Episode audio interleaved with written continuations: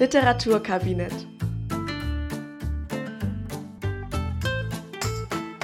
Mit Larissa Niesen und Sarah Malberg. Herzlich willkommen zurück zum Literaturkabinett, unserem kleinen Podcast zur Abiturvorbereitung. Es läuft schon richtig gut los. Ich bin Larissa. Ich bin Sarah. Und wir freuen uns, dass ihr wieder dabei seid. Wir hoffen, ihr hattet äh, schöne Sommer- und inzwischen auch Herbstferien. Habt vielleicht mal in unsere Mini- äh, Reihe reingehört, in der wir euch so ein paar Literaturepochen erklärt haben.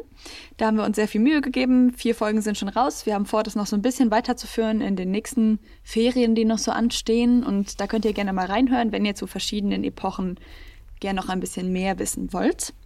Heute geht es allerdings um Nathan der Weise. Das heißt, wir steigen wieder ein mit einem richtigen Stück. Und zwar von Lessing. Gotthold Ephraim. Gotthold Ephraim, genau, das war der Name, den ich gesucht habe. also Nathan äh, ist ein Jude, der nach Hause kehrt von seinem Job. Man weiß nicht genau, was er tut. Ich dachte, er ist Kaufmann. Ist Kaufmann, ja genau, das macht natürlich auch Sinn, ja.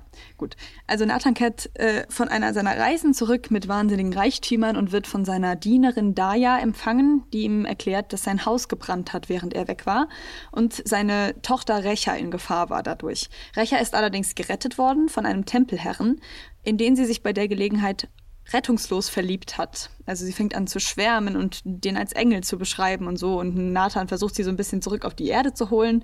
Und das Problem ist aber, der Tempelherr möchte nicht mit Recha sprechen, auch nicht mit Nathan, denn Nathan und Recha sind Juden, wie gesagt. Und der Tempelherr ist ein Christ und der Tempelherr hat damit ein Problem. Er möchte nicht mit einem Juden sprechen und möchte auch den Dank nicht annehmen, den Recha und Nathan ihm gerne geben würden dafür, dass er Recha gerettet hat.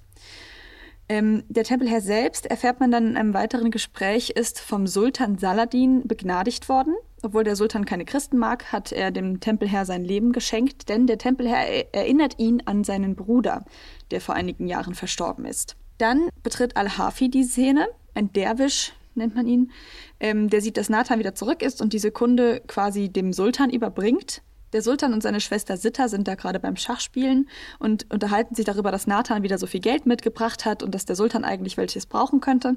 Und der Sultan hat aber noch ein anderes Anliegen an Nathan und bittet ihn quasi in den Palast. Nathan kommt und dann bittet ihn der Sultan, ihm zu erklären, weil Nathan ja der Weise genannt wird, welche der drei Weltreligionen denn die richtige sei. Woraufhin ihm Nathan eine sogenannte oder die sogenannte Ringparabel erzählt, die ich jetzt hier noch nicht so ganz zusammenfasse, aber darauf kommen wir später auf jeden Fall nochmal zurück. Im Großen und Ganzen geht es um einen reichen Mann, der seinen, seinen Söhnen einen Ring vererben soll, sich aber nicht entscheiden kann, welchen der Söhne er den Ring geben soll, deshalb drei gleiche Ringe anfertigen lässt, sodass keiner der Söhne entscheiden kann, welcher Ring ist jetzt der richtige und wer soll die Thronfolge übernehmen. Und dieser Ring zeichnet sich eben dadurch aus, dass ähm, derjenige, der ihn trägt, vor Gott und den Menschen angenehm auffällt, in Anführungszeichen. Also, dass ihn alle ganz toll finden. Und deswegen entscheidet schließlich ein Richter, dass eben einfach alle drei weiterleben sollen mit ihren Ringen. Denn der richtige Ring würde sich ja dadurch zeigen, dass derjenige, der ihn trägt, vor dem Volk und vor Gott beliebt sei. Das ist die Moral der Geschichte und das Ganze lässt sich eben auf die drei Weltreligionen übertragen und das ist auch Nathans Plan dahinter gewesen. Nachdem diese Ringparabel erzählt ist, erkennt Sultan Saladin an, dass Nathan in der Tat ein sehr weiser Mann ist. Nathan macht ihm dann auch, auch noch ein Geldangebot und nimmt ihm damit quasi den Wind aus den Segeln und sagt, der Tempelherr soll das für ihn regeln. In der Zwischenzeit hat Daya, die Dienerin, dem Tempelherren erzählt, dass Recha gar nicht Nathans tatsächliche Tochter ist, also nicht seine biologische, sondern Recha ist adoptiert worden von Nathan. Und zwar ist Recha ursprünglich eine Christin. Das findet der Tempelherr total entsetzlich. Ein Jude, der eine Christin aufzieht und sie dann auch noch als Jüdin erzieht und ihr nie erzählt hat, dass sie eigentlich ein Christenkind ist. Das passt nicht in sein Weltbild. Und daraufhin erzählt er dem Patriarchen, also so dem, dem obersten Christ in dieser Region von dieser Geschichte, ohne den Namen zu nennen. Und der Patriarch ist entsetzt und sagt, dieser Jude, der das getan hat, der gehört auf dem Scheiterhaufen verbrannt. Den Tempelherr erschreckt das ein bisschen. Also erzählt er das Ganze dem Sultan noch einmal, um dessen Urteil auch noch einzuholen. Und dieser ruft Rächer zu sich, weil er eigentlich auch der Meinung ist, dass das so nicht funktionieren darf und dass man, also seine Schwester flößt ihm das so ein bisschen ein, das Kind dann einfach direkt rauszuholen und doch dem Tempelherrn zur Frau zu geben, weil sie findet den doch so toll. Und der Tempelherr findet Rächer in der Zwischenzeit natürlich jetzt auch toll, weil er hat ja jetzt auch verstanden, dass sie eine Christin ist. Ich hatte aber auch gedacht, dass der Tempelherr deshalb zum Patriarchen geht, weil er auf Nathan zugegangen ist und ihn quasi um die Hand von Rächer gebeten hat und Nathan sehr reserviert reagiert hat und nicht gesagt hat, ja, auf jeden Fall, sondern plötzlich sehr zurückhaltend war und der Tempelherr das sehr auf sich bezogen hat, dass er nicht würdig sei und durch diese Kränkung geht er zum Patriarchen. Ja, Nathan ist nämlich reserviert, weil ihm sind in der Zwischenzeit Zweifel gekommen. Der Tempelherr kommt nämlich nicht nur dem Sultan bekannt vor, sondern auch Nathan. Und Nathan führt ein Gespräch mit einem Klosterbruder, der da auch zum Christenverband gehört. Und dieser entpuppt sich dann als der Mann, der ihm einst Rächer brachte. Als Nathan Rächer adoptiert hat, hat ihm mir jemand das kleine Bündel vorbeigebracht und ihm gesagt, dass äh, die Eltern sich nicht um dieses Kind kümmern können. Der Klosterbruder erzählt ihm dann, dass Rächer eben genau aus dieser Familie, aus einer Familie stammt, deren Nachname dann bei Nathan ein Glöckchen zum Klingeln bringt und aus der auch der Tempelherr stammt. Woraus sich ergibt, der Tempelherr und Rächer sind verwandt, sind Geschwister. Daraufhin erzählt dann noch Daya Recha, dass sie adoptiert ist. Das heißt, es wissen jetzt alle Bescheid. Recha kommt zum Sultan, denn er hat sie ja gerufen und unterhält sich dann mit Sitta, erzählt ihr, wie schlimm sie das findet, dass Nathan nicht mehr ihr Vater sein soll. Und der Sultan erkennt schließlich im Tempelherren, der auch noch zur Szenerie stößt, das sind dann am Schluss alle vereint, den Sohn seines äh, verstorbenen Bruders. Nathan bestätigt das, denn er hat dann irgendwie einen Stammbaum oder sowas dabei von den ganzen. Und dann klärt sich auf, wie gesagt, der Tempelherr ist der Sohn des Bruders des Sultans, hat also muslimische Vorfahren. Recha ist nicht Nathans Tochter, sondern ist die Schwester des Tempelherren, hat also sowohl muslimische als auch christliche Vorfahren. Denn wenn ich es richtig verstanden habe, war die Mutter eine Christin der beiden. Und alle versöhnen sich dann und dann gibt es ein großes Familienfest. Aber Tem der Tempelherr und Recha heiraten nicht, denn das wäre ja Inzest.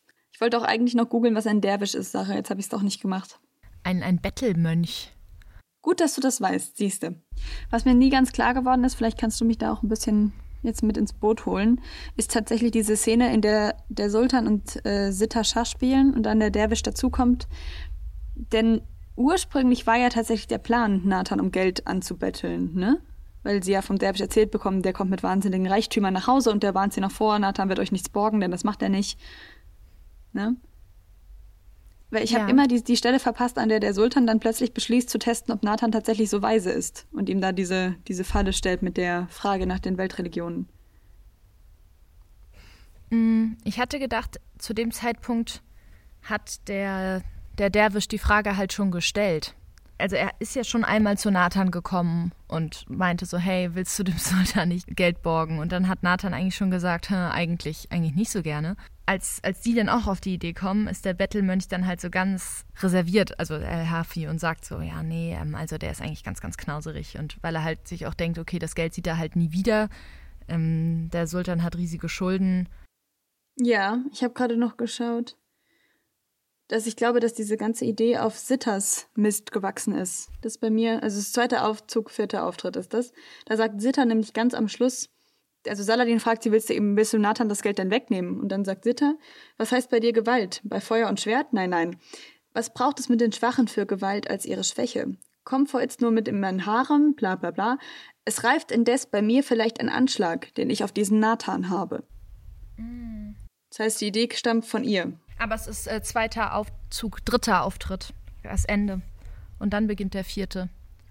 Ah, du hast recht, ja, danke. Bei mir ist das Seite 49, genau. Ja, jetzt sind wir sehr weit abgeschweift. Möchtest du uns denn noch kurz was zu Lessing erzählen? Ja, gern. Das war äh, sehr interessant. Ich wusste nämlich jetzt gar nicht allzu viel über ihn vorher. Ich habe gelesen, das ist allerdings eine Info, die ich nur von Wikipedia habe, deswegen erstmal mit Vorbehalt, aber dass er der älteste, wenn man so will, Dramatiker ist, der bis heute ununterbrochen auf deutschen Bühnen gespielt wurde. Lessing ist Jahrgang oder war Jahrgang 1729, stammt ursprünglich aus der Oberlausitz und ist 1781 in Braunschweig gestorben. Er ist sehr, sehr ärmlich aufgewachsen, hatte sieben jüngere Geschwister, hätte eigentlich neun Geschwister gehabt, aber seine äh, zwei älteren Geschwister haben den ersten Lebenstag nicht überlebt. Deswegen ist er quasi als ältester Sohn aufgewachsen.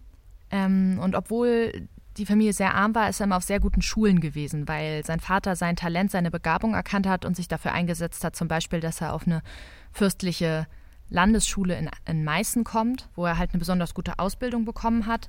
Der Vater selbst war orthodox lutherisch, also so sehr hardcore protestantisch und wollte eben, dass äh, Lessing in Richtung Theologie geht. Das hat er anfangs auch gemacht, aber hat dann des, während des Studiums sich viel mehr für Schauspielerei und fürs Schreiben interessiert und hat dann irgendwann zur Medizin gewechselt. Das hat er tatsächlich auch abgeschlossen, hat dann aber später seine Einstellung zur, zur Religion immer mehr äh, problematisiert oder da Widersprüche zur Aufklärung gesehen. Er als Aufklärer wollte eben, dass die Menschen selbst denken und sich nichts vorkauen lassen und hatte deshalb mit der Religion so einige Probleme. Ähm, er hat sich außerdem zeitlebens immer intensiv gegen Antisemitismus eingesetzt und für Vernunft und Toleranz. Ähm, das werden wir gleich auch im, im Nathan sehen hat drei Jahre in Hamburg gelebt und dort in der hamburgischen Dramaturgie äh, Theatertheorien verfasst, zum Beispiel das Motiv des Mitleids, das die Zuschauer seiner Meinung nach eben mit der Hauptfigur haben sollten in einem Drama.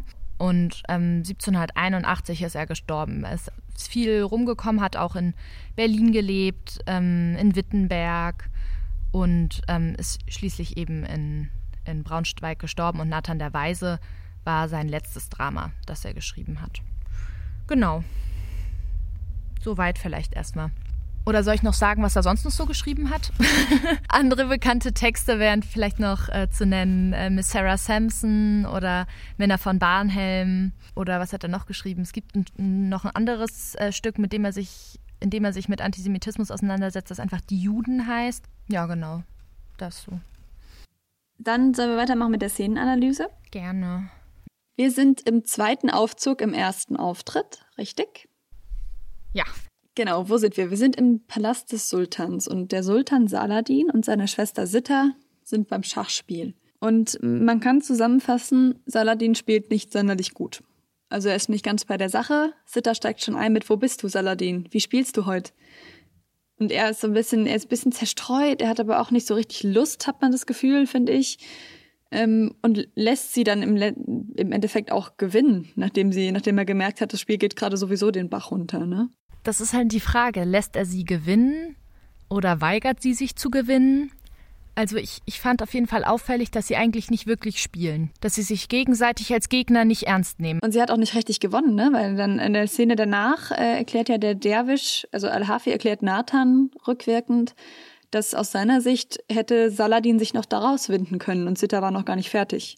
Aber fairerweise, das hängt ja damit zusammen, Sitta weist ihn auf so allerlei Situationen hin, in die er sich da reinmanövrieren würde. Unter anderem hat sie ihn doppelt ins Schach gesetzt. Das sagt sie in Zeile äh, 820. Und doppelt Schach bedeutet eben, dass der König und die Dame gleichzeitig angegriffen werden dann schlägt sie die Dame aber nicht. Also er muss halt seinen König wegziehen, damit sie nicht Schachmatt sagen kann. Und dann schlägt sie die Dame aber nicht, sondern sagt irgendwie, äh, wie höflich man mit Königen verfahren müsse, hat mein Bruder mich zu wohl gelehrt. Und schlägt die Dame dann nicht. Und das geht ihm gegen den Strich. Und dann sagt er, ist mir egal, dass die Dame hier noch steht, ich benutze die jetzt nicht mehr. Und ich glaube, das weiß El Hafi halt nicht. Und denkt dann, da steht doch noch deine Dame. So, du kannst da doch noch, du kannst da doch noch was machen. Und sagt, ähm, Saladin, in der Szene später sozusagen, ja, die zählt aber nicht mehr. Du hast recht, ja. Eigentlich sehr kindlich, finde ich fast so ein bisschen. Zählt nicht, ignoriere ich jetzt, mag ich nicht. beide sehr stolze Menschen, habe ich das Gefühl, und wollen beide nicht gewinnen, wenn sie das Gefühl haben, dass die andere Person sie nicht ernst nimmt. Und dadurch können sie dieses Spiel einfach nicht weiterspielen. Ist so. Was würdest du sagen, was das für ein Symbol sein soll? Die Dame, die noch auf dem Spielfeld steht und mit der er das Ganze schlagen könnte, die er aber nicht nutzt? Das ist eine sehr gute Frage. Intuitiv würde ich jetzt an Sitter denken, aber eigentlich. Genau, ich habe auch gedacht, das wäre jetzt das Naheliegendste zu sagen, ne? Sitter ist ganz offenkundig die Dame. Was ja auch nicht so schlecht passt, ne? Weil Sitter zum Beispiel jemand ist, der in vielen Szenen mehr oder weniger hinter dem Vorhang bleibt. Also sie ist jemand, der auf dem Hintergrund lauscht, zum Beispiel, und ihm dann im Nachhinein Ratschläge gibt oder kommentiert, was sie gehört hat. Hm, stimmt sich anderen Leuten nicht so richtig zeigt. Ich denke, es ist auf jeden Fall eine Lesart. Ne? Ich finde, bei dem Schachspiel tatsächlich grundsätzlich zeigt sich so ein bisschen das Moralempfinden der Figuren, weil ich oft das Gefühl habe, dass sie gegensätzlich zu dem handeln, was jetzt logisch wäre. So, man spielt mhm. Schach, man kann das Spiel gewinnen, man kriegt auch noch Geld, man gewinnt. Sie sagt, eigentlich geht's mir besser, wenn ich verliere, weil es dir dann so leid tut, dass du mir dann den doppelten Betrag schenkst. Deswegen will sie nicht so richtig gewinnen. 812. Und es gibt so ein paar Szenen, wo man denkt, jetzt könnte sich die Situation doch ganz einfach lösen, aber die arbeiten so, so gegensätzlich dazu. Und man kann es irgendwie auch nachvollziehen. Zum Beispiel auch, dass, äh, dass Nathan und Recha dem Tempelherrn so dankbar sind, dass er Recha gerettet hat obwohl er sie völlig respektlos behandelt und sie sind ihm aber trotz, trotzdem dankbar, weil sie ihr moralischer Kompass verpflichtet, einem Menschen, der ihnen das Leben gerettet hat oder eben die, das Leben der Tochter, dankbar zu sein. Und da hat ja, man halt das, das Gefühl, die Intuition würde in beiden Fällen, sowohl beim Schachspiel als auch bei dieser Rettung, dagegen sprechen. Da wäre man irgendwann, wird man sich denken, was bist du eigentlich für ein respektloser Hund? Oder eben beim Schachspiel würde man sagen, ja mein Gott, wenn du so schlecht spielst, dann setze ich dich jetzt matt. Aber mhm die handeln oft anders. Ich finde, es lässt sich vielleicht, ich weiß nicht, ob es zu weit hergeholt ist, aber es lässt sich so ein bisschen übertragen auf das Ende des Stücks, finde ich. Sitters Taktik, zu sagen, ich verliere jetzt, aber ich gewinne danach doppelt, mehr oder weniger. Weil Saladin wirft er ja dann sogar vor, naja, nach deiner Taktik verlierst du ja dann immer mal wieder mit Absicht. Und sie streitet das auch nicht ab. Und das ist, es erinnert mich so ein bisschen an den mhm. Schluss, wenn der Tempelherr zu Nathan sagt, er hätte ihm erst alles genommen, aber dann doppelt gegeben, nachdem er Recher als Ehefrau nicht haben durfte, aber als Schwester gewinnt. Ah, ja, sehr interessant. Das ist mir gar nicht aufgefallen, aber das stimmt. Weiß nicht, ob man das wirklich da rauslesen kann, aber ich finde, was man auf jeden Fall rauslesen kann, ist, dass Sitter aus meiner Sicht Saladin da überlegen ist. Ne? Sitter ist die, die Gerissene in dieser Szene und das zeigt diese Schachszene, finde ich, ziemlich gut. Aber man ist sich nicht so ganz sicher, weil sie zum Beispiel auch zum, in der, im allerersten Satz der Szene, hast du ja auch schon selber vorgelesen, fragt sie, wie spielst du heute? Das klingt ja so, als wäre er normalerweise ein guter Schachspieler, aber mhm. heute kriegt das nicht hin.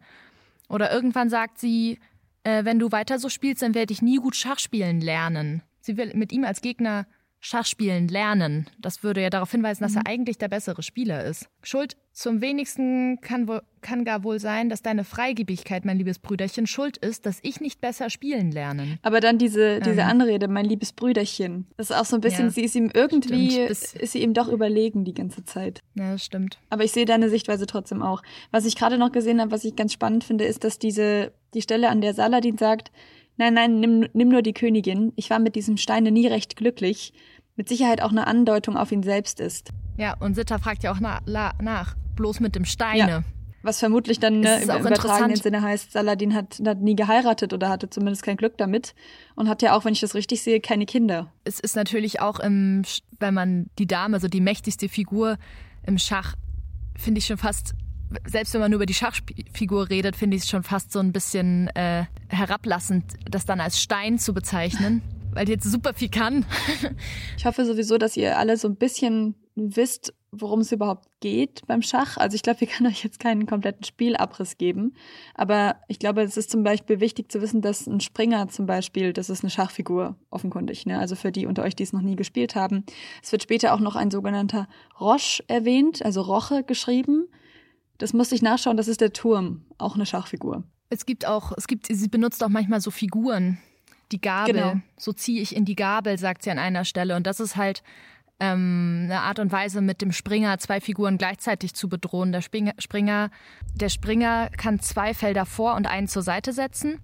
Und ähm, wenn er quasi auf einem Feld steht, dass er damit in zwei Richtungen zwei verschiedene Figuren schlagen könnte, dann ist das quasi die Gabel. Das ist so ein bisschen ähm, wieder so eine, eine Figur kann man retten und die andere ist dann verloren. Mhm. So, ja. Was zeigt, dass Sitte auf jeden Fall eine Ahnung von dem Spiel hat, ähm, weil sie halt bestimmte Termini auf jeden Fall kennt. Ja. Ich glaube, man muss aber nicht so wirklich richtig gut Schach können eigentlich. Um nee, ich glaube, man muss nur wissen, so dass es darum geht, ne? Mit diesen ganzen Begriffen. Ja, das stimmt. Das hat bei uns im Deutschkurs damals, ja. glaube ich, schon für Verwirrung gesorgt. Und noch viel wichtiger, okay. das Wort Schachern, das später vorkommt, da geht es dann nicht mehr um Schach, da geht es um Geld.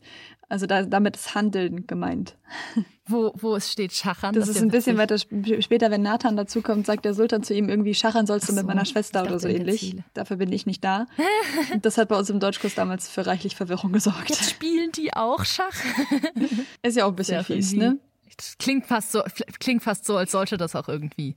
Das ist halt auch was Positives, was man Sitter zusprechen könnte, dass sie halt um äh, Saladins finanzielle Situation weiß und deshalb nicht gewinnen will, weil sie das Gefühl hatte, sie will ihm nicht noch mehr Geld abnehmen. Und dass dann diese mhm. Behauptung, ja, eigentlich gibst du mir es ja meistens doppelt, wenn äh, ich verliere, so eine Schutzbehauptung ist, damit er sich nicht blöd fühlt. Halt auch wieder was, dass sie ihn eigentlich nicht so richtig ernst nimmt, dass sie so ein bisschen hintenrum seine Sachen regelt und dann im Schach so tut, als wäre sie ihm unterlegen. Ich finde es aber interessant in der Szene, dass sie halt nicht nur Schach spielen, sondern dass sie auch über das Schachspiel in so eine Religionsdebatte kommen und es auch so darum geht, um die Position des Christentums und das Christen erwarten, wenn Leute unterschiedlicher Religionen heiraten, dass man dann konvertieren muss. Dass es quasi aber so eine, so eine Plauderei ist, die sie eigentlich nur machen, weil sie darauf warten, dass Al-Hafi kommt, um ihnen das Geld auszuzahlen. Mhm. Also dass das so ein politischer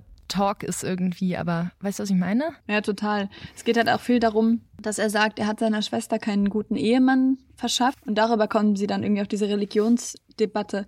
Die Frage ist, hast du einen Überblick, wer Richard ist, Sarah? Weil ich hab's gerade nicht. Weil Saladin unten sagt, ja. hätte meiner Sitter gern, gern einen guten Mann zugleich verschafft. Und das muss Richards Bruder sein. Richard war Richard der Erste. Also steht in der Reklamausgabe sind hinten äh, würde ich generell auch empfehlen, wenn ihr Wörter mal nicht versteht oder so, könnt ihr mal bei den Anmerkungen gucken. Da werden viele Dinge auch erklärt hinten. Ähm, und bei Richard steht zum Beispiel Richard der Erste. War das der Löwenherz? Nee. Genau, Löwenherz, König von England ah. und der Normandie, landete im Juni äh, 1191 in Palästina und unterstützte sofort die Belagerer von P äh, Ptolemais. Das macht natürlich Sinn. Daher stammt auch diese Religionsdebatte, weil Richard Löwenherz ja vermutlich ein Christ war, ne? Großbritannien. Er hat vor seiner Abfahrt einen dreijährigen Waffenstillstand mit Saladin geschlossen. Das ist die Zeit, in der wir uns jetzt befinden. Wir haben, sind noch gar nicht so viel drauf eingegangen. Das spielt ja alles in Jerusalem.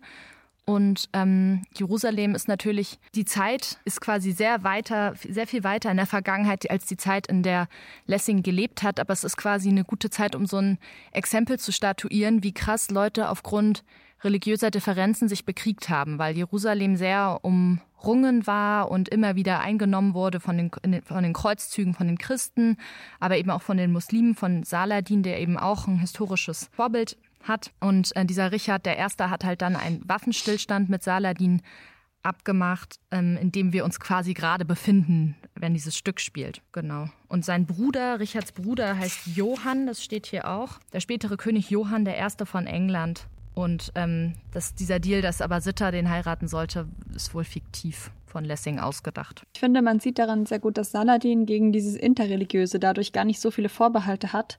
Sitter hingegen schon. Ne? Weil Sitter dann antwortet, habe ich des schönen Traums nicht gleich gelacht. Also quasi sagt, ich habe dich damals schon dumm gefunden dafür, dass du das unbedingt war, also dass du das unbedingt so umsetzen wolltest. Und sagt, ähm, du kennst die Christen nicht und willst sie nicht kennen. Ihr Stolz ist Christen sein, nicht Menschen. Also wirft denen quasi vor, das hätte niemals funktioniert, weil sie, sehen, sie sehen das Christsein höher als das Menschsein und hätten sich damit, nie, dadurch niemals mit uns eingelassen.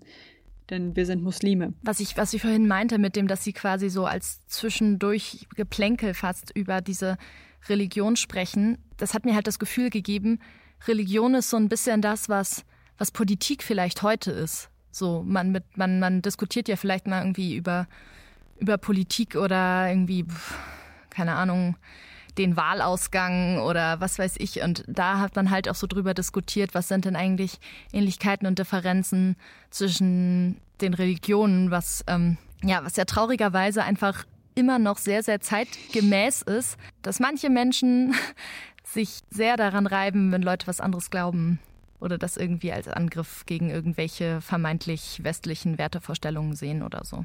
So, dann kommen wir zum Ende der Szene. Da geht es dann nochmal ganz kurz um Sitter und Saladins Vater. Ne? Wer Saladin sagt, er, er war gerade auf Libanon, erzählt er Sitter bei unserem Vater. Er unterlieget fast den Sorgen. Also da erfährt man dann auch noch, das ist das, was Saladin zusätzlich beschäftigt während des Schachspiels, dass er sich um seinen Vater sorgt. Was auch ungewöhnlich ist, ne? weil ich jetzt, ähm, ich weiß es bei Sultanen nicht, aber bei Königen ist es ja so, dass man erst dann König ist, wenn der Vater nicht mehr lebt. Und Saladin mhm. ist Sultan, obwohl der Vater im Libanon noch am Leben ist. Ich weiß nicht genau, wie das da funktioniert, aber mir ist es aufgefallen. Ja, das stimmt. Und man erfährt halt da auch, ne, dass auch der Vater hat Geldsorgen. Also das hat sich da quasi irgendwie mitvererbt. Und Saladin ist ja eigentlich ähm, sehr freigiebig und teilt viel. Also man kann sagen, er hat eigentlich Geldsorgen, weil er gerecht ist. Oder, oder ja, was ich auch sehr interessant fand, weil ich fand, die erste Charakterisierung Saladins war sehr negativ, weil man erfährt, Saladin hat einem Tempelherr das Leben geschenkt und alle waren so, was, das macht er doch nie, er köpft die doch alle. Da denkt man, Saladin ist irgendwie ein grober, rachsüchtiger, aggressiver, blutrünstiger Typ. Und ja, das, das wird, wird dann in irgendeiner Form auch sein, wenn er so viele Tempelherren köpfen lässt. Das erfährt man jetzt auch, warum er Tempelherren, also in dieser Szene erfährt man auch, warum er Tempelherren nicht mag, weil er sagt, die sind schuld. In Zeile 888. Christen glauben mehr Armseligkeiten, als dass sie als dass sie die nicht auch noch glauben könnten. Und gleichwohl irrst du dich, die Tempelherren, die Christen nicht sind schuld, sind nicht als Christen, als Tempelherren schuld. Antwortet er darauf, als, als Sitter so sagt, ja, Christen sind irgendwie lieber Christen als Menschen.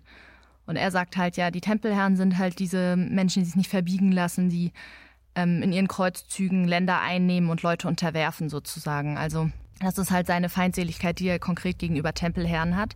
Hier kommt er einem halt irgendwie nett vor, irgendwie, ähm, finde, er wird eigentlich sehr positiv charakterisiert, als äh, ja, vielleicht manchmal ein bisschen, bisschen ungehalten, ein bisschen unkonzentriert, aber eigentlich sehr, sehr gerecht, sehr freigiebig. Ähm, aber da ruft der Text einem nochmal in Erinnerung, er hat halt auch diese Seite, er ist eben auch ein Herrscher und er ist eben auch ein, ein Politiker und auch ein Kriegsherr. Mhm. Okay. Sollen wir zur nächsten Szene übergehen? Gern zur Ringparabel, wie ihr euch bestimmt nicht denken konntet. Und zwar ist das der dritte Aufzug und der siebte Auftritt. Aber vielleicht habe ich mir gedacht, sollten wir noch kurz den sechsten mitnehmen. Das ist eh nur so eine halbe Seite. Da sinniert Nathan nämlich mit sich selbst herum. Wir sind, wir sind zeitlich da, wo Saladin ihm gerade die Aufgabe gestellt hat, welche der drei Weltreligionen ist die richtige. Und Nathan sinniert, was er tun soll und überlegt ja, genau. sich nämlich, was, was sage ich denn jetzt, wenn ich, wenn ich ihm jetzt sage, ja, der Islam ist die richtige Religion, dann wird Saladin das durchschauen, dass ich irgendwie versuche, aus der brenzligen Situation rauszukommen oder wird vielleicht auch denken, dass ich mich lustig mache und endet, indem er sagt, das kann mich retten, nicht die Kinder bloß speist man mit Märchen ab. Also diese Ringparabel entsteht aus einer Not heraus. Aus einer Not heraus und auch eine, eine List und wie Sitter könnte man fast sagen, nimmt Nathan Saladin in dem Moment nicht so richtig ernst. So, ich speise Saladin wie ein Kind mit einem Märchen ab und erzähle ihm gerade irgendwas, was mir einfällt. Ja, und er hat aus der Szene davor anscheinend ge gezogen für sich, dass das funktionieren kann. Ne? Was ich auch spannend finde an Nathans Monolog, ist, dass man da schon wieder durchblitzen sieht, was für ein Bild vom Judentum zu Lessings Zeit noch geherrscht hat, dass selbst jemand wie Lessing, der ja sich dafür eingesetzt hat oder zumindest bis heute, bis heute dafür bekannt ist, ähm, gegen Antisemitismus auch vorgegangen zu sein, dass selbst der das Judentum immer mit diesem, dieser Geldsache verbindet. Ne? Mhm, Weil Nathan sagt, wie Geld in Sack, so striche man im Kopf auch Wahrheit ein. Wer ist denn hier der Jude? Ich oder er? Also, dass dieses Kaufmännische immer automatisch mit dem Judentum verknüpft wird. Etwas, das ja in der Nazi-Zeit immer zu Ungunsten der Juden verwendet worden ist, ne? diese Geldgeschichte. Ja, es ist, glaub, ja, es ist schon extrem, extrem alt, dieses, dieses Vorurteil. Und ich frage mich nur in dem Moment, ob er dann selbst einen Antisemitismus dadurch an den Tag legt, dass er sagt, wer ist denn hier der Jude, ich oder er, oder dass er, äh, dass es in irgendeiner Form ein Witz ist, dass er damit entlarvt. Ähm, faktisch stimmen diese Attribute nicht immer nur auf, treffen die nicht immer auf, auf Juden zu, weil hier gerade Saladin sich dem dem, diesem antisemitischen Vorurteil entsprechend viel stärker verhält als ich. Das kann natürlich sein, ja. Weil es zieht sich schon durch das gesamte Stück, ne? Also quasi jede Religion trägt dieses Vorurteil gegenüber den Juden mit sich rum. Ja, das stimmt. Dann lass uns übergehen in den siebten Auftritt. Wir wissen also, Nathan plant, Saladin mit einer List, mit einem Märchen abzuspeisen und äh, sagt tatsächlich auch, bevor ich antworte, möchte ich dir eine Geschichte erzählen. Und Saladin ist so, ja, cool, ich mag Geschichten. Und dann erzählt er ihm eben, was du ja auch schon zusammengefasst hast von diesem Vater, der drei Söhne hat und einen Ring zu vererben, den er eigentlich dem Sohn vererben soll, den er am meisten liebt. Und er liebt seine Söhne aber alle gleich, weiß nicht, was er tun soll und deswegen lässt er zwei Kopien anfertigen, die aber so gut sind, dass man das Original nicht mehr erkennt. Dass er das getan hat und quasi jedem seiner Söhne einen Ring vererbt hat, kommt erst nach seinem Tod heraus. Was ich dich fragen wollte, du hast vorhin gesagt, dass mit dem Ring die Thronfolge verknüpft ist. Wo hast du das gelesen? Weil das habe ich, glaube ich, überlesen dann. Das habe ich vielleicht jetzt ja gerade nur so angenommen. Warte mal. Doch, das stimmt sogar hier. Ähm, es steht, dass des Rings das Haupt der Fürst des Hauses werde. Ja, ich lese gerade auch. Also, ja. also dieser Ring hat, um das zu, einmal zu zitieren, die geheime Kraft vor Gott und Menschen angenehm zu machen, wer in dieser Zuversicht ihn trug. Das heißt, es funktioniert auch noch gegenseitig. Also der Ring allein kann quasi nichts, sondern man muss auch auf den Ring vertrauen. Und dann funktioniert das Ganze. Ich finde es schön, dass er Saladin immer wieder mitnimmt, wie so ein kleines Kind. Der vergewissert sich immer wieder, dass Saladin noch folgen kann. Und der ist auch total dabei. Es ist fast schon niedlich. Steht hier in der, in der Szenenbeschreibung steht dann Saladin, der sich betroffen von ihm gewandt. Ich höre, ich höre. Ich finde es schön, dass Saladin ist sehr dabei. Aber er sagt auch, komm zu deinem Märchen nur bald zu einem Ende. Also ist auch irgendwie ungeduldig. So, wie geht's denn aus? Wie geht's denn aus? Ja, aber ich glaube, er will vor allem wissen, wie es ausgeht. Das Ganze gefällt ihm ziemlich gut. Und Saladin versteht aber auch sehr schnell, dass das Ganze auf die Religion bezogen ist. Ne? Ja, Nathan sagt dann, es, der, der, der rechte Ring war nicht erweislich, fast so unerweislich als uns ist der rechte Glaube. Und Saladin wirft dann ein, ja, aber natürlich könnte man die Religionen doch voneinander unterscheiden. Die hatten doch verschiedene Traditionen. Er sagt dann bis auf Speis und Trank, bis auf die Kleidung. Und ähm, Nathan dann zurückargumentiert, dass es aber ja um, um Treue und um Glauben geht. Ne? Und dass sie, dass alle drei immer diesen, also alle drei Weltreligionen immer diesen Wahrheitsanspruch mit sich herumtragen und den Anspruch, die einzig richtige Religion zu sein. Und darin gleichen sie sich eben. Das ist interessant, dass du das sagst, weil ich habe, als ich die Ringparabel zum ersten Mal gelesen habe, daraus gezogen, okay, Religion ist ein Glücksspiel. Es ist ein Glücksspiel, man setzt auf irgendeinen der Ringe und es könnte der richtige sein, aber es könnte auch der falsche sein. Mhm. Und das ist es ja gar nicht, ne? Könnte man aber locker auch so lesen. Also verstehe ich auch sehr gut. Aber du hast, ja glaube, Punkt, du hast ja einen wichtigen Punkt gemacht. Man muss ihn in Zuversicht tragen. Es kommt ja noch der Richter dazu. Die Geschichte ist nämlich im Grunde nicht zu Ende, als die Söhne feststellen, wir haben hier irgendwie alle drei einen Ring, sondern sie zanken sich und sie gehen zum Richter und sagen, was sollen wir denn jetzt tun? Und dann sagt der Richter, ja, tragt ihr den Ring denn in Zuversicht oder zweifelt ihr eigentlich alle daran? Denn wenn ihr alle zweifelt und nur mit euch selbst beschäftigt seid, dann habt ihr alle nicht den echten Ring. Ich zitiere das vielleicht nochmal. Die Ringe wirken nur zurück und nicht nach außen. Jeder liebt sich selber nur am meisten. Oh, so seid ihr alle drei betrogene Betrieger. Eure Ringe sind alle drei nicht echt. Zelle 2020. Er weist dann nochmal darauf hin, das ist ja nicht, das ist ja nicht der Punkt. Ihr müsst irgendwie auch Vertrauen haben, so wie man bei Religion vielleicht auch Vertrauen haben muss. Man kann diese Parabel, glaube ich, schon auf zwei Weisen lesen, nämlich einmal, meine Religion ist die richtige und die anderen sind Betrüger. Oder aber, ich weiß genauso wenig wie Angehörige anderer Religionen, ob unsere die richtige ist, aber sie ist die, der wir mit Zuversicht begegnen. Ja, der Glaube macht's am Schluss, ne? Ja, genau. Also es ist eigentlich kein, kein Glücksspiel, weil ich anfangs dachte, naja, das Original ist ja schon noch dabei. Mir kam es anfangs nicht so vor, als könnte man damit die Religion befrieden, befrieden, sondern als würde das bestätigen. Es können nicht alle drei. Wobei, ich glaube, da ist die wichtigste Stelle ist, dass der Vater selbst nicht mehr unterscheiden kann, welches der richtige Ring ist. Das heißt, in dem Moment, in dem die zwei Fälschungen erstellt worden sind, ist das Original quasi verloren. Also alle drei Ringe sind sich derart gleich, dass selbst der Vater die nicht mehr unterscheiden kann. Es ist nicht mehr möglich, den richtigen Ring auszumachen.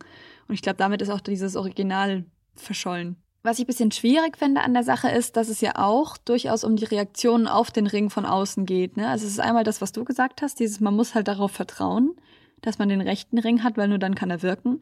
Gleichzeitig sagt der Richter aber, ich höre ja, der rechte Ring besitzt die Wunderkraft, beliebt zu machen, vor Gott und Menschen angenehm. Das muss entscheiden. Das heißt, es geht durchaus auch um, also ich finde, es lässt sich halt auch schnell um, auf Anhängerzahlen umrechnen. Ne? Vor Gott und Menschen angenehm. Und damit würde man dann wieder die Missionierung unterstützen, oder?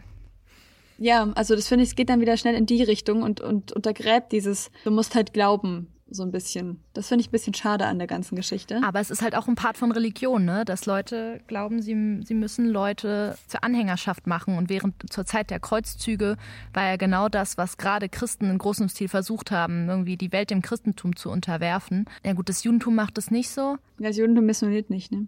Nee. Und was ich auch interessant finde, ist, die Geschichte ist ja trotz allem noch nicht zu Ende. Ne, Nathan erzählt sie so, dass der Richter sagt, in, in tausend Jahren werde ich euch wieder vor diesen Stuhl laden und dann wird ein weiserer Mann als ich dort sitzen und entscheiden, wer die richtige Religion vertritt, in Anführungszeichen. Und Nathan provoziert dann und fragt Saladin, hast du denn das Gefühl, dass du dieser weise Mann bist, der urteilen kann. Er bauchpinselt ihn ein bisschen ne, und gibt ihm dadurch die Frage zurück. Die brenzlige Frage, die Saladin ihm gestellt hat, gibt er ihm damit zurück. Mhm. Und Saladin ist ganz beschämt. Ich, ich Staub, ich nichts. Ich möchte noch kurz darauf hinweisen, dass ich das Gefühl hatte beim Lesen, vielleicht hat Tolkien doch Nathan der Weise auch mal in der Hand gehabt, weil er tatsächlich den Satz die Tyrannei des einen Rings benutzt. Kann sein. Also die Ringparabel ist ja tatsächlich zu bezweifeln, älter. aber wer weiß. Tolkien sprach ja tausend Also die Sprachen. Ringparabel hat ja Lessing nicht erfunden, sondern die gab es vorher schon. Die das stimmt. kommt, glaube ich, irgendwie aus dem Spanischen. Ähm, es gab auf jeden Fall auch einen Text vorher, der, der die auch nochmal ausgeführt hat. Und, und Lessing hat halt, glaube ich, nur den Richter addiert. Aber diese Parabel mit den drei Söhnen gab es mhm. vorher schon und auch verschiedene Interpretationsweisen dazu. Wollten, sollen wir vielleicht noch erklären, was eine Parabel ist? Weil es ist halt, weil es ist ja, halt keine Metapher. Also die Ringe sind jetzt sind keine Metapher, sondern es ist wirklich als, als Vergleich zu sehen, als Vergleichsgeschichte, die sich konkret darauf bezieht. Und eine Parabel ist sozusagen eine Geschichte, die einen komplizierten Sachverhalt durch einen Vergleich auf einer einfacheren Ebene begreiflicher machen soll. Also man kann, man kann leichter mhm. über Ringe nachdenken als über sowas Abstraktes wie Religion. Deswegen wird hier die Parabel verwendet, um, um das greifbarer zu machen. Das ist genau das, was Kafka-Parabeln nicht können. Jetzt auf immer Kafka zu bashen. Das stimmt, Könnten wir wieder immer alles noch viel komplizierter. naja, jedenfalls ähm, aufgrund dieser, dieses klugen Schachzuges, um im Bild zu bleiben, von Nathan, äh, findet Saladin Nathan dann tatsächlich ganz toll, erkennt an, dass er der Weise ist und sagt, der Richterstuhl ist nicht der meine, also gibt dann quasi die Frage ab, legt sie nieder und sagt, ich möchte nicht entscheiden, welche Religion die wichtigste ist und erklärt Nathan quasi offiziell zu seinem Freund, also sagt, aber sei mein Freund geh, aber sei mein Freund. Und dann passiert halt was, was schon beim Schachspiel so war und was auch beim Tempelherr mit dem Dank so war, dieses Leute verhalten sich widersprüchlich aus moralischen Gründen, nämlich Saladin will plötzlich Nathans Geld nicht mehr. Saladin hat Geldsorgen. Ja, ja, aber es ist ja noch geschickter. Nathan trägt die Bitte noch vor, bevor der, so, also Nathan bietet ihm das Geld an, bevor Saladin überhaupt danach gefragt hat. Warum, warum denkst du, tut er das? Ich hatte am Anfang das Gefühl, er nimmt ihm so ein bisschen den Wind aus den Segeln, damit er die Oberhand behält. Also es ist einfacher, selbst damit einzusteigen, als sich bitten zu lassen. Ich hatte das Gefühl, dass er sich halt auch, dass er das Gefühl hat, Saladin hat dieses Geld von ihm verdient, weil er inzwischen herausgefunden hat, Saladin hat dem Tempelherrn das Leben gerettet und dadurch konnte der Tempelherr meine Tochter retten. Und deswegen stehe ich nicht nur in der Schuld des Tempelherrn, sondern auch in der Schuld Saladins. Und deswegen möchte ich als Zeichen meiner Dankbarkeit dieses Geld geben. Ja, das kommt natürlich später im Text auch noch vor, das stimmt. Weil Nathan ja selbst sagt, also Saladin fragt ihn, du willst doch mit deinem, mit de, deine schlimmsten, meine schlimmsten Feinde nicht mit deinem Geld auch unterstützen wollen. Und Nathan sagt, ich spreche von dem einen nur, dem du das Leben spartest. Was dann halt auch eine Verbindung zwischen den beiden darstellen, dass beide den Tempelherrn als Ausnahme sehen. Der eine Tempelherr, dem wir mhm. beide dankbar sind oder den wir beide mögen. Und richtig schön finde ich, dass man am Schluss nochmal merkt, dass Saladin doch nicht ganz so klug ist, weil er, er geht ab und sagt, ah, dass ich meine Schwester nicht horchen lassen, zu ihr, zu ihr. Denn wie soll ich all das ihr nun, also wie, wie soll ich alles das ihr nun erzählen? Also sagt quasi, boah, das kriege ich gar nicht mehr zusammengefasst. Schade, dass sie nicht doch gelauscht hat. Stimmt. Das fand ich ein bisschen lustig. Glaubst du, er ist ihr großer oder kleiner Bruder? Also da sie ihn Brüderchen nennt, dachte ich manchmal, sie ist vielleicht die ältere. Ja, habe ich auch gedacht irgendwie. Und das würde vielleicht die Dynamik auch erklären. Wobei ich äh, gerade sehe, dass äh, Sitta den Bruder nie gekannt hat, den Saladin Stimmt. verloren hat. Da frage ich mich auch, Stimmt, dann ist er vielleicht hat. doch der Ältere. Ja, entweder das oder sie war halt nicht da, das weiß ich nicht. Aber da sieht es jetzt wieder so aus, als ob er der Ältere wäre und sie ist geboren, nachdem der Bruder schon verstorben war. Hm, na gut. Aber damit würde ich sagen, ist unsere Szenenanalyse finito. Und wir machen mit der Charakteranalyse Nathans weiter.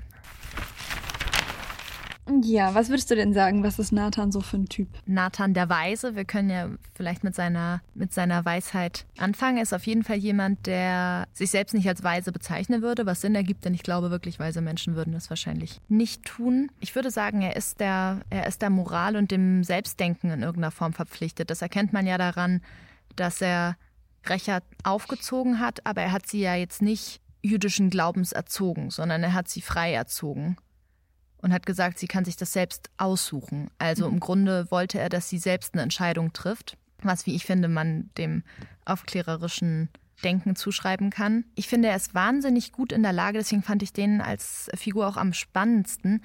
Er ist wahnsinnig gut in der Lage, Menschen dazu zu bringen, ihm wohlgesonnen zu sein. Also die, die Situation mit Saladin, es war jetzt irgendwie auch, auch, auch witzig, wie, wie Saladin so ganz begeistert zuhört, aber es war ja auch eine heikle Lage. Der ist ja immerhin jetzt gerade der, der Herrscher von, von Jerusalem. Der hat ihn mit seiner Frage ja schon auch in Bedrängnis gebracht. Und er hat es geschafft, sich so gut rauszuwinden, dass Saladin am Ende sich als seinen Freund bezeichnet. Und das schafft er halt auch beim Tempelherrn. Da wollte ich dich tatsächlich fragen. Es gibt eine Stelle früher, wo er dem Tempelherrn begegnet und es schafft, dass der Tempelherr ihm zuhört und bereit ist, Rächer zu treffen, seinen Dank annimmt und sich noch darüber hinaus als seinen Freund bezeichnet, was, was Daya die ganze Zeit zum Beispiel nicht geschafft hat. Die wollte die ganze Zeit im Namen Rächers sich beim Tempelherrn bedanken und er hat ihr nie zugehört. Warum glaubst du, schafft das Nathan, was Daya nicht geschafft hat? Ich finde es auch ehrlich gesagt ein ziemliches Rätsel. Der Tempelherr, ich habe die Szene gerade offen, antwortet ihm irgendwann, also er stottert so und sagt, aber Jude, ihr heißet Nathan, aber Nathan, ihr setzt eure Worte sehr gut, sehr spitz, ich bin betreten. Also es ist schon sehr viel, ich sag mal, verbale Kunst dabei. Allein die Tatsache, dass er auf einmal aufhört, ihn einfach nur als Juden zu sehen. Er, er fragt ihn nach seinem Namen, er spricht ihn damit an. Also Nathan ist da schon gewaltig gestiegen in der äh, in seiner Anerkennung. Es ist vielleicht so ein bisschen dieses Unterwürfige, mit dem Nathan einsteigt. Also er erniedrigt sich direkt am Anfang vor dem Tempelherrn, obwohl er mit Sicherheit ja der Ältere sein müsste von den beiden. Ne? Und ähm, ich glaube, im Prinzip redet er eben um Kopf und Kragen, ehrlich gesagt. Also ist halt interessant. Das ist ja genau die Sache mit dem, wenn du sagst, er erniedrigt sich, bevor der Tempelherr ihn erniedrigen kann, dann ist das ja genau die Art und mhm. Weise, wie jemanden, von dem man weiß, ähm, man wird bald aufgefordert, Geld zu leihen, dass man dann schneller ist und selbst Geld anbietet. Das ist ja dann die gleiche Strategie. Menschen mhm. in, Beschä in Beschämen verbringen, indem man auf sie zugeht und sagt, hier, das biete ich dir an, das äußere ich selbst, von dem ich weiß, dass, dass du es sonst äußern wirst. Und deswegen kannst du mich damit nicht beschämen. Ja, und genau das verwirrt den Tempelherren letzten Endes auch. Ne? Er sagt ja selbst bald, aber fängt mich dieser Jud an zu verwirren. Ich glaube, du hast recht, es ist vielleicht viel dieses einem vorher den Wind aus den Segeln nehmen. Und auf einmal weiß der Tempelherr nicht mehr so richtig, wie er mit ihm umgehen soll. Ne? Dass dadurch Leute, die vielleicht auch normalerweise als Krieger arbeiten und es gewohnt sind, auf Widerstand zu stoßen, damit nicht umgehen können. So ein bisschen wie äh, Gandhi. Und ich glaube, dass der Tempelherr ja vielleicht auch, das ist etwas, das Daya später anspricht, glaube ich. Ich glaube, es ist Daya, die sagt, ähm, wir vergessen immer alle, dass Christus ein Jude gewesen ist. Also, dass das vielleicht auch irgendwo noch mit reinspielt, dass der Tempelherr ja auch sagt, kennt ihr auch das Volk, äh, welches Volk zuerst das auserwählte Volk sich nannte? Wie, wenn ich dieses Volk nun zwar nicht hasste, doch wegen, wegen seines Stolzes zu verachten, mich nicht entbrechen könnte. Und jetzt lernt er jemanden kennen, der eben überhaupt nicht stolz ist oder sich überhaupt nicht so gibt. Und dann sagt du, du räumst gerade mit meinen Vorurteilen auf, mit einer Religion, gegen die ich vielleicht im Grunde gar nichts hätte, wenn ich nicht so schlechte Erfahrungen gemacht hätte. Hm. Was mir noch aufgefallen ist zu Nathan, ist, dass er äh, überhaupt kein Materialist ist. Also, dass er zwar Geld hat, aber dass es ihm nichts bedeutet. Also, das, das mhm. fällt einem in der allerersten Szene aus. Er kommt nach Hause, er kommt nach Hause und sein Haus ist abgebrannt. Ne, das Haus, in dem er in dem er wohnt, was, was, also viele Menschen empfinden ja eine Bindung zu dem Ort, wo sie wohnen, zu den Dingen, die sie besitzen, der Ort, wo sie sich zu Hause fühlen. Und da er sagt, das Haus ist abgebrannt. Und er sagt einfach, na, dann bauen wir halt ein neues, noch bequemeres. Also man merkt daraus, er hat Geld, also spielt es für ihn keine Rolle. Aber auch die Dinge, die er besitzt, spielen für ihn keine Rolle. Denn als er erfährt, ähm, als er erfährt, dass seine Tochter fast umgekommen wäre, da ist er völlig, völlig fertig und äh, will dann direkt alles an Geld, was er hat, der Person schenken, die sie gerettet hat. Also erster Aufzug, eigentlich die allererste Seite. Äh, Rächer wäre bei einem Haare mitverbrannt. Mhm. Nun dann, so hätte ich keines Hauses mehr bedurft. Er liebt seine Tochter über alles und ähm, alles andere ist ihm eigentlich nicht so wichtig. Das stimmt. Also ich glaube, Rächer ist auch ein ganz zentraler Punkt, weil Nathan ist ja in gewisser Hinsicht auch ein absoluter Übervater. Ne? Er hat von Anfang an, hat er eigentlich was gegen diese Verbindung mit dem Tempelherren, noch bevor er wirklich versteht, dass der Tempelherr mit Rächer verwandt ist. Ich finde, er ist auch sehr entgegen der Vorstellung, dass Rächer je jemand anderen heiraten könnte. Da gibt's diese Szene, als er mit Daya die Stoffe auspackt und Daya sagt, oh, der Stoff wäre wie gemacht für ein Brautkleid für Rächer. Und Nathan spielt den verwirrt und sagt, ja, wie, wie Brautkleid, wieso? Die hat doch nicht vor, irgendwann zu heiraten, so nach dem Motto. Das finde ich fällt auf und ich finde, er ist teilweise auch, also es stimmt, dass er kein Materialist ist, aber ich glaube, dass er sich auf seinen Verstand schon was einbildet, weil er sich doch immer so verhält, dass man merkt, es ist ihm schon sehr bewusst, dass er der Klügste im Raum ist. Und zwar eigentlich immer. Man merkt es bei der Sultan Saladin-Szene. Man merkt es auch, wenn er Rächer relativ am Anfang gibt es diese Szene, wo er auf einmal sagt, der Tempelherr sei krank und merkt, dass das Rächer total zusetzt und da er ihn bittet aufzuhören, sagt, ihr tötet sie und er da immer weiter sich reinsteigert und Rächer auf eine sehr brutale Art und Weise versucht zu erziehen, finde ich dadurch. Da gibt es dann die Szene, wo er irgendwie sagt, es ist Arznei, nicht Gift, was ich dir reiche. Er lebt, komm zu dir. Aber erstmal hat er sie reingeritten und dann holt er sie wieder raus. Also es ist so ein bisschen dieses, was auch der Tempelherr am Schluss sagt. Du hast mir genommen und dann hast du mir doppelt gegeben. Aber es geht immer alles von Nathan aus. Also er hält die, die Zügel in der Hand die ganze Zeit. Das finde ich auch ein ziemlich bemerkenswerter Zug an ihm. Und es ist natürlich auch interessant, warum, zu was will er sie erziehen? Er will ihr nämlich ausreden, dass es ein Engel war, der sie gerettet hat. Sie sagt, es ist ein Engel gewesen, der sie aus dem Feuer gerettet hat. Und er sagt, Gott lohnt Gutes, hier auch hier noch geh, begreifst du aber, wie viel andächtig Schwärmen leichter als gut handeln ist. Also er macht ihr den Vorwurf dadurch, dass sie glaubt, es wäre ein Engel gewesen, hätte sie nicht richtig bemüht, sich bei dem Menschen, der das tatsächlich getan hat, zu mhm. bedanken. Mhm.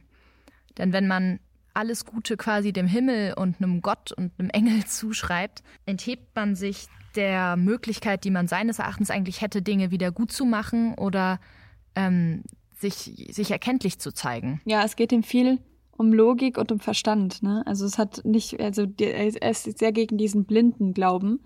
Ich finde nämlich, was an Nathan auch auffällt, ist, dass er verhältnismäßig selten selbst als Jude auftritt. Eigentlich. Ich mhm. finde, er steht sehr über den Dingen. Du hast gesagt, er hat Recher so. Er wirkt sehr säkulär und fast ja, ein bisschen genau. als, als. Du hast gesagt, er hat Recher frei erzogen und das, man merkt es auch in den Szenen, in denen der Sultan und Al-Hafi sich über ihn unterhalten. Und der Sultan sagt, du hast mir doch von diesem Juden erzählt. Und Al-Hafi weiß die ganze Zeit nicht, wovon er redet. Bis der Sultan sagt, na, dieser Nathan. Und dann sagt der, sagt Al-Hafi, ach, der. Stimmt. Ja, klar. Er hat Nathan irgendwie nicht als Jude abgespeichert. Weil er vielleicht auch nicht andere Dinge halt wichtiger sind als der Glaube. Ja, und auch weil Nathan keine Unterschiede macht zwischen anderen Glaubensgemeinschaften. Ne? Das ist ja das, was Al-Hafi auch an ihm schätzt. Er sagt, Christ oder Muselmann, es sind ihm alle gleich. Also im Grunde könnte man sagen, Nathan ist eine Figur, die die Werte der Aufklärung sehr vorbildlich lebt. Mhm, und da sind wir natürlich bei Lessings Hauptthema. Okay, möchtest du zu Nathan noch was loswerden? Äh, ich glaube nicht. Nö. Dann muss ich einmal mein Blatt umdrehen und dann sind wir beim Pausengespräch. Kann ich mit meiner Frage anfangen? Die würde sich nämlich sehr gut anschließen ja, an Nathan. Es ist nämlich eine Frage zu Nathan, die ich an dich habe. Und zwar haben wir sich. Witzig, ich auch, aber fang du an. Okay, dann hoffe ich, dass wir nicht dieselbe haben. Und zwar haben wir ja geklärt, dass wir, also dass Nathan eine weise Figur ist und Weisheit, Intelligenz, Intellekt würde ich, ich als Literaturwissenschaftlerin natürlich auch irgendwie mit Lesen verbinden. Aber es gibt eine Szene zwischen Sitter und Rächer, ähm, woraus hervorgeht, dass ähm, Nathan selbst nicht liest und auch Rächer nicht vermittelt hat, dass Lesen einen Erkenntnisgewinn bringen kann. Äh, meine Frage an dich wäre, warum liest Nathan nicht? Ja, das ist eine sehr gute Frage. Ich habe mich das, ich bin da auch drüber gestolpert. Also ich glaube, meine erste Eingabe war, dass Nathan der Weise tatsächlich der Überzeugung ist, dass das, was er Recher beibringen kann, genügt und dass nur er imstande ist, ihr das so zu vermitteln, wie er sie gerne haben will und dass nur er sie dann so zurechtbiegen kann, in Anführungszeichen, wie er sie sich wünscht als Tochter. Du findest auch, dass er sie damit unmündig hält in irgendeiner Form? Ja, in gewisser Weise mhm. natürlich. Wenn sie sagt, sie kann sich ja nicht selbst bilden, sie braucht ihn. Es passt halt zu dem Bild, das ich von ihm hatte als Vater, der so ein bisschen diese Überfigur darstellt. Was war denn deine Einge Eingebung? Ich hatte schon das Gefühl, er hält sie in einer unmündigen Situation. Auch grundsätzlich. Ich fand es bemerkenswert, dass Recha die Letzte ist, die von dieser geschwisterlichen Situation erfährt. Mhm. Dass Nathan ganz lange weiß, dass sie einen Bruder hat und lässt sie die ganze Zeit verliebt in ihn sein und bespricht es mit allen möglichen Leuten zuerst, bevor er mal zu Recher geht und sich ihr anvertraut, weil er natürlich auch Angst hat, dass sie ihn dann vielleicht nicht mehr als Vater anerkennt, also vielleicht ist er in dem Moment dann auch schwach und, und hat Sorge, sie zu verlieren, weil wie wir schon festgestellt haben, ist sie das Einzige, worum er sich wirklich sorgt. Aber in dem Moment hält er sie auch auch klein. Also Recher erklärt sich das mit, mein Vater liebt die kalte Buchgelehrsamkeit die sich mit toten Zeichen ins Gehirn nur drückt, zu wenig. da geht es dann ja vielleicht auch um, um Gefühl und um, ja, um, um Eindrücke. Und natürlich kann man irgendwie sagen, das Buch aller Bücher ist natürlich dann irgendwie, sind dann so religiöse Schriften, mhm.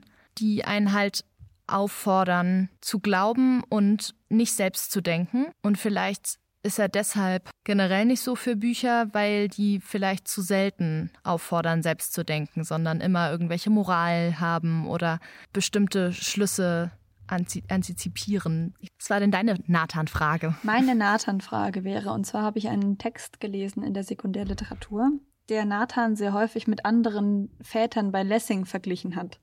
Zum Beispiel mit Odoardo Galotti, der ja auch seine Tochter immer beschützt und am Schluss wird Emilia Galotti mehr oder weniger geopfert. Dann äh, gibt es noch so einen ähnlichen Vater bei Miss Sarah Sampson, da war ich mir aber nicht sicher, ob du es gelesen hast. Jedenfalls würde ich sagen, glaubst du, dass solche Vergleiche hinken? Also wie, würd, wie würdest du Nathan einschätzen im direkten Vergleich zu Odoardo Galotti? Also mir ist schon auch aufgefallen, dass im bürgerlichen Trauerspiel generell, aber auch eben in diesen beiden Nathan-Texten, die wir jetzt schon so durchgenommen haben, dass diese Lessing-Texten. Was habe ich gesagt? Nathan. oh Gott. Lessing-Texten, Dankeschön. äh, die wir durchgenommen haben, dass in beiden Fällen die Vater-Tochter-Beziehung halt so, so prägend ist. Und es in beiden Fällen auch so ist, dass die Tochter den Vater sehr bewundert und sehr intensiv liebt und dass es in beiden Fällen auch so eine Konkurrenz gibt. Der Mann, der vielleicht in dein Leben tritt, wird mich ab lösen, dass es da so eine Eifersüchtelei gibt und dass vielleicht Nathan aus dem Grund auch sagt, hä, warum soll Recher denn heiraten? Und Odoardo ja auch sehr ich, ich, erinnere mich daran, dass er, dass er sauer ist, als sie aus, als, als Emilia aus der Kirche zurückkommt dass er sagt, warum, warum ist sie überhaupt alleine unterwegs gewesen? Also, dass er sie auch sehr hütet. Ich habe aber das Gefühl, dass Nathan deutlich liberaler ist als Odoardo, weil er, weil er Rächer zumindest bildet, ihr die Freiheit lässt, sich ihre Religion selbst auszusuchen, eher so zum freien Willen und zum freien Denken her erzieht, als Odoardo das tut. Und du? Ja, hätte ich tatsächlich so ähnlich, also würde ich so ähnlich sehen. Ich glaube, was halt, was du, wie du schon gesagt hast, was halt irgendwie auffällt, ist dieses, die Vaterfigur ähm, ist so wichtig, dass, sie, dass überhaupt keine Mutterrolle auftritt, ne? weil daher kann man nicht so richtig zählen. Und bei den Galottis ist die Mutter quasi hilflos, in Anführungszeichen. Ja. Und der Vater eben dadurch so eine Übermacht bekommt und immerhin überlebt Recher. Ich hatte aber in dem Text hieß es dann, glaube ich, dass äh, Recher ja durch Nathan um ihren Ehemann betrogen wird, in gewisser Hinsicht, ne? weil Nathan stellt diese Nachforschungen an und dadurch verliert sie den Tempelherren. Bekommt ihn als Bruder, aber das ist ja auch jemand, der Nathan nicht gefährlich werden kann, weil der Bruder untergräbt nicht seine Autorität, wie es ein Ehemann getan hätte. Stimmt, dadurch hält Nathan seine Stellung. Genau. Ich finde es auch interessant, als du gerade meintest, die Mutter ist so ohnmächtig und, und, und Daya ist irgendwie auch eher so ein bisschen fast so eine alberne Figur, die eigentlich immer allen hinterher rennt und immer versucht, dem ja, Tempelherrn und will dann irgendwie Rächer verheiraten. Ist sie, oh, da ist sie Christin, dann nimmt sie sich mit nach Europa. Und also so, so, so ein bisschen ist sie ja drauf. Und ich finde es hochinteressant, weil ähm, die Beziehung zu Nathan so intensiv dargestellt wird und die Beziehung von Emilia zu ihrem Vater auch so intensiv dargestellt wird, obwohl beide Väter mit ihren Töchtern viel weniger Zeit verbringen als die Mutter slash ähm, mhm. ja, da ja das, das, das tun. Und trotzdem ist das eine, eine ganz tiefe Beziehung. Natürlich kann man eine Person, der man vielleicht nicht allzu oft begegnet und die man dann auch mhm. oft vermisst, sozusagen, vielleicht kann man da auch eher so eine Ehrerbietung aufrechterhalten, während man einer Person, ja, der man wirklich nahe steht, da halt auch eine menschlichere Seite vielleicht auch eher sieht. Mein Klugscheiß-Moment äh, betrifft die Darstellung des Christentums in Nathan der Weise. Mir ist nämlich aufgefallen, dass eigentlich äh, die RepräsentantInnen des, des Islam sehr ähm, positiv und komplex auch dargestellt werden. Es bietet dann auch eine komplexe Darstellung des Judentums. Allein das Christentum wird nur von Dumpfbacken repräsentiert, sag ich mal so. Also der Patriarch und der Klosterbruder sind halt die, die das Christentum repräsentieren. Inwieweit Recher das auch macht, würde ich jetzt erstmal hinten anstellen. Der Klosterbruder führt die ganze Zeit Aufträge aus, die er nicht so richtig versteht. Aber macht das denn Vorschrift ist Vorschrift so ungefähr? Und der Patriarch ist einfach richtig blutrünstig und richtig dumm. Man lernt ihn kennen, als, ähm, als der Tempelherr gekränkt zu ihm rennt und sagt, ähm, wenn ich jetzt von einem Juden gehört habe, der eine Christin als Kind adoptiert hat und sie dann als Jüdin erzogen hat, was würde dann passieren? Und der Patriarch, der sagt immer so, äh, ja, der, der wird dann verbrannt. Und der Tempelherr will das aber nicht. Aber wenn das Kind im Elend umgekommen wäre, wenn der, wenn der Jude das Kind nicht aufgenommen hätte und der Patriarch tut nichts, der Jude wird verbrannt. Und, und der, der Tempelherr macht halt zweimal Einwände und der Patriarch wiederholt halt jedes Mal wie so eine Maschine, tut nichts, der Jude wird verbrannt. Das macht er genau dreimal und sagt dann am Ende, ja, wer allein schon de deiner, dieser wegen wert, dreimal verbrannt zu werden. Also er ist ganz, ganz blutrünstig, überhaupt nicht klug, sondern einfach nur grob und widerlich. um jetzt mal auf, den, auf das Klugscheißen zurückzukommen, äh, mich gefragt, woran liegt es eigentlich? Es hat mit Lessings Einstellung zur Kirche zu tun. Und zwar, als er selbst in Hamburg gelebt hat, hat er sich angelegt mit dem Hauptpastor namens Johann Götze, aber nicht so wie Mario geschrieben, sondern G-O-E-Z-E. -E. Und der war der, der Hauptpastor in Hamburg. Lessing hat sich so mit dem angelegt, dass dieser Hauptpastor eine Zensur über ihn verhängt hat. Also normalerweise gab es eine Zensurfreiheit und er hat sie quasi im Falle von Lessing aufgehoben. Und daraufhin hat Lessing als Reaktion Nathan den Weisen veröffentlicht und es wird in verschiedenen Texten vermutet, dass der Patriarch eine Karikatur dieses Hauptpastors Johann Götze ist, dass Nathan der Weise eine Reaktion auf dieses Gebot ist, dass er sagt, wenn du mich zensierst, so, dann siehst du mal, was ich schreibe. Und deshalb ist das Christentum auch ein bisschen so ein Hans-Wurst-Verein, finde ich, bei Nathan der Weise. Als zum Beispiel Lessing dann gestorben ist, 1781, hat die Stadt Hamburg Nachrufe und Lobreben auf ihn komplett verboten. Also dieses Zensurverbot wirkte quasi auch noch nach seinem Tod das macht natürlich eine Menge Sinn. Ich darf dir sagen, Sarah, dieses Mal sind wir mit unseren Themen bei den einzelnen Unterkategorien jedes Mal so haarscharf beieinander. Tatsächlich habe ich dieselbe Geschichte auch auf einem anderen Zettel stehen.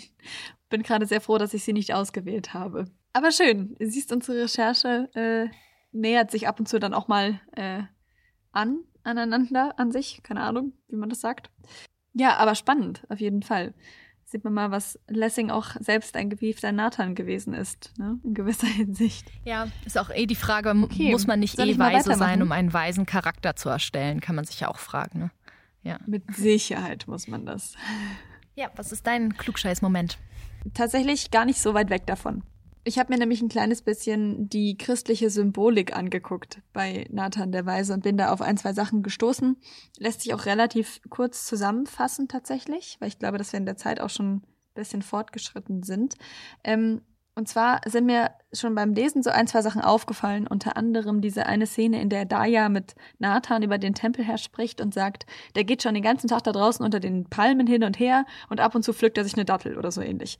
Und Nathan sagt, als sie essend, als Tempelherr, und ich fand das eine ganz seltsame Anmerkung, weil ich gedacht habe, ja, was soll er damit auch sonst machen? Und ähm, habe dann so ein bisschen darum gesucht und habe äh, einen Sekundärtext gefunden, der erklärt, dass die Datteln als Lustsymbol gelesen werden können, weil eine Dattel natürlich was unheimlich Süßes ist, das so mit Verführung und sowas einhergeht und mit, mit der Verführung erliegen ah. und dass das das erste Zeichen dafür ist, dass der Tempelherr weich wird, in Anführungszeichen, oder sich in Richtung Rächer orientiert. Dann sind die Palmen selbst auch ein ganz eindeutiges Symbol. Sowohl die Dattelpalme als auch der Palmwedel zählen nämlich zu den ältesten Pflanzensymbolen der Menschheit. Vor allem in der Religion, habe ich dann gelernt. Das gibt es zum Beispiel bei den Assyrern und bei den Ägyptern in Götterdarstellungen und in Symbolik schon. Es gibt es aber auch bei den Griechen. Da hatte die Siegesgöttin Nike nämlich äh, neben dem Siegeskranz auch immer einen Palmzweig dabei. Dann kennen das vermutlich viele von uns, also viele unserer Hörer und Hörerinnen, die selbst äh, christlich sind, kennen das vielleicht von Grünen Donnerstag. Palmsonntag? Nein, falsch, von Palmsonntag.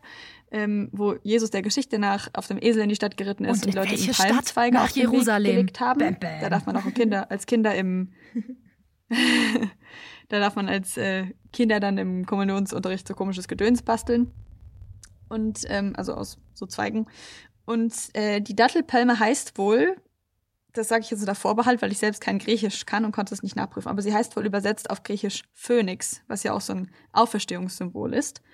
Und äh, dann hat man auch im Judentum das Laubhüttenfest Sukkot, das auch tatsächlich vor kurzem gefeiert wurde. Und auch das hat mit Palmblättern zu tun. Also das ist ein ganz extrem symbolisch aufgeladenes Pflanzendings, das da steht und unter dem der Tempelherr da hin und her wandert. Also auch gepasst zur Gesamtsymbolik des Stücks, diese Vereinigung der großen Weltreligionen und so. Und ähm, was tatsächlich auch noch als Symbol gelesen werden kann, ist zum Beispiel das Feuer, das äh, Nathans Haus zerstört. Ähm, das unter anderem als äh, das, äh, die erwachende Lust Rächers gelesen wird. Also quasi Nathas schönes häusliches Leben in Anführungszeichen wird dadurch bedroht, dass Rächer sich für ein anderes männliches Wesen interessiert.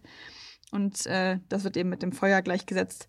Davon war ich aber nicht ganz so überzeugt, ehrlich gesagt. Das war mein Klugscheiß-Moment. Kommen wir zum Höhepunkt und Katastrophe.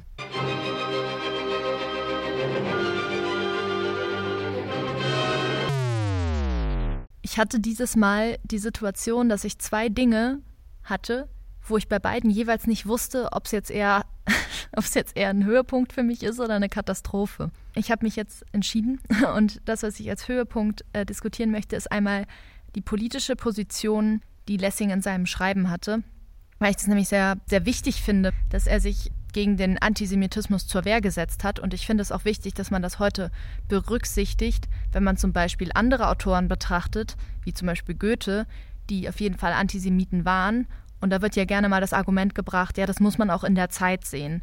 Und ich finde, da kann man Lessing dann gut als Gegenargument nehmen und sagen, ja, genau, sieht man mal in der Zeit. Und Lessing ist sogar 20 Jahre älter gewesen als Goethe und hatte trotzdem Zivilcourage. Ich habe da auch ein bisschen geforscht, er hatte irgendwie einen sehr guten Freund, der hieß Moses Mendelssohn, den hat er in, in Berlin im Studium kennengelernt und die hatten eine lebenslange Freundschaft.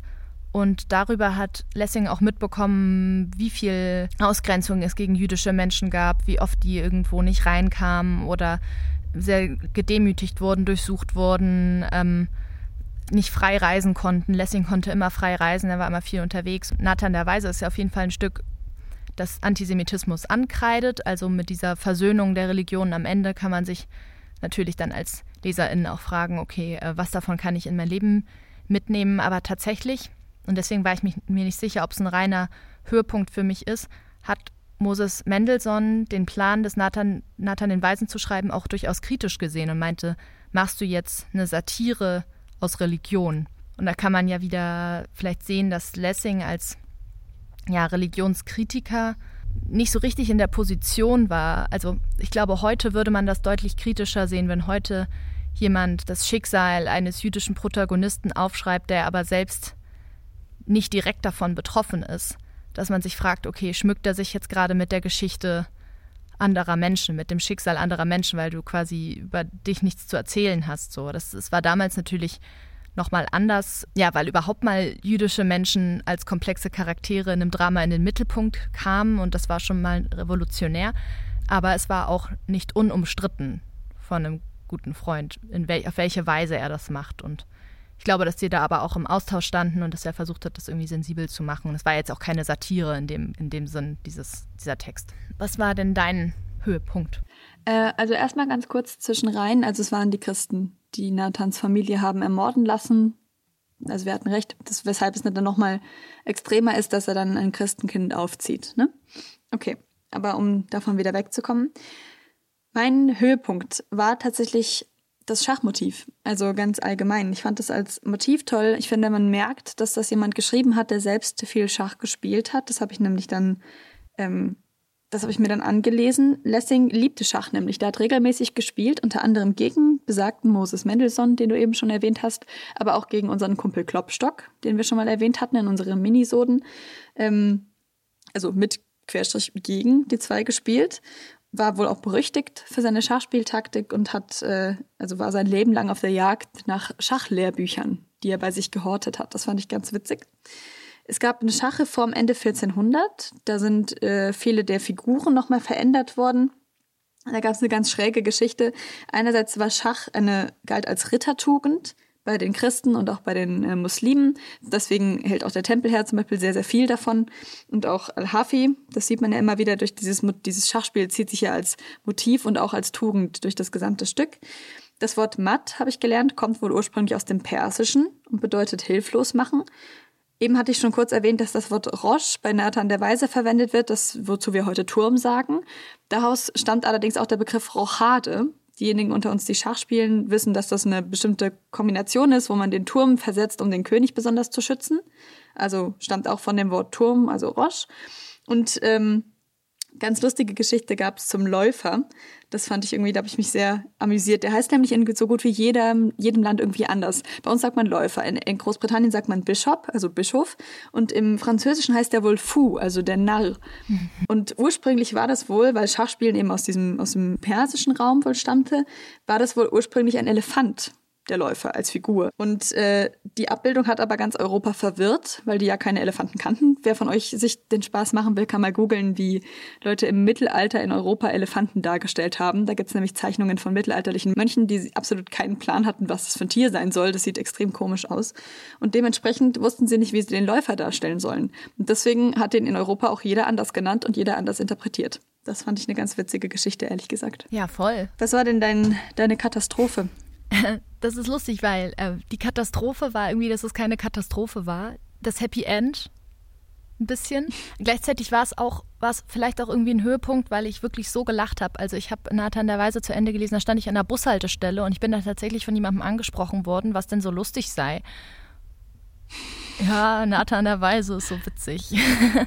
also ich wusste vorher, ich hatte das jetzt zum ersten Mal gelesen, ich wusste vorher, dass das auf jeden Fall irgendwie am Ende rauskommt, dass der Tempelherr und Rächer Geschwister sind. Das, ja, ähm, wusste ich vorher, aber dass dann Saladin auch noch mit ihnen verwandt ist und dass dann am Ende alle einfach so eine große glückliche Familie sind, fand ich so haarsträubend. Also also es war wirklich, es war wirklich witzig. Ich dachte mir, ist ja irgendwie auch eine schöne Symbolik, so dass irgendwie alle Religionen jetzt zusammen in einer Familie äh, befriedet sind, aber in einer Zeit der, der Religionskriege so eine Geschichte zu schreiben, ist natürlich ein, ein schönes Symbol, aber mir kam es irgendwie nicht realistisch vor. Auch dass weder der Tempelherr noch Rächer irgendwie auch in irgendeiner Spur traurig darüber sind, dass die so schnell von verliebter Liebe, romantischer Liebe zu geschwisterlicher Liebe umswitchen können. Das ist auch was, was mich ein bisschen manchmal an Dramen stört, dass man so wenig die Innenperspektive der Figuren mitbekommt und auch so ein inneres Zaudern oft nicht so sieht. Und weil die waren sofort so, ach toll, oh, wir sind Geschwister, ist das nicht schön? Ah, mein Bruder, oh, meine Schwester. Und ich fand es so unrealistisch, wie schnell das, wie schnell das vonstatten gehen soll. Das kann natürlich auch sein, dass es so eine Anfangsschwärmerei war und noch ein bisschen so eine, so eine unreife Liebe in irgendeiner Form dass das dann relativ schnell ging. Aber ich bin doch sehr verwirrt zurückgeblieben und dachte mir, okay, wahrscheinlich sollte das Ende auch irritieren und dann, dann soll man mal so drüber nachdenken, warum ist das eigentlich so? Warum kommt es einem eigentlich so unrealistisch vor? Ja, eben aufgrund der Feindseligkeiten, die es ja einfach bis heute unter Religionen gibt. In dem Zusammenhang fand ich Nathan den Weisen dann sehr, sehr wichtig. Aber dass das dann plötzlich so ein Happy End gab, war irgendwie für mich ein komplettes Durcheinander, ja. Ich finde es unfreiwillig komisch, dass Rächer fällt dem Tempelherrn um den Hals und äh, nee, Quatsch, er ihr und dann sagt meine Schwester, meine Schwester und Nathan sagt Blanda von Filneck und ich dachte, das arme Kind. Stimmt. Jetzt hat die auch noch so bescheuerte Namen. Stimmt, dann hatte sie auch noch einen anderen Namen und und dann, und dann Saladin so, ach, was ist denn hier los? Ach Gott, dann bist du ja auch mein Neffe und dann seid ihr ja alle. Ich dachte, jetzt fehlt nur noch, dass sie alle in den Palast ziehen, so. Also also, Blanda von Filneck. Ja, ja, bin ich sehr bei dir. Fand ich auch äh, anlächerlich grenzend tatsächlich. Vielleicht war das der satirische Moment, von dem Moses Mendelssohn Abstand nehmen wollte. Äh. Was war denn deine Katastrophe? Ja, meine Katastrophe war äh, wie so oft eine etwas arg sexuelle Interpretation einer Szene, auf die ich auch in der Sekundärliteratur gestoßen bin, nämlich ein Michael Thomas Taylor der über die Szene, in der Nathan auf den Tempelherren stößt, das erste Mal, sich vor ihm so erniedrigt und dann seinen Umhang küsst und bla bla bla und dann sagt, oh, da ist mir eine Träne draufgefallen, Gedöns. Da hat der gute Herr Taylor geschrieben, ich zitiere, Nathan then literally wets that stain in an ejaculation of tears.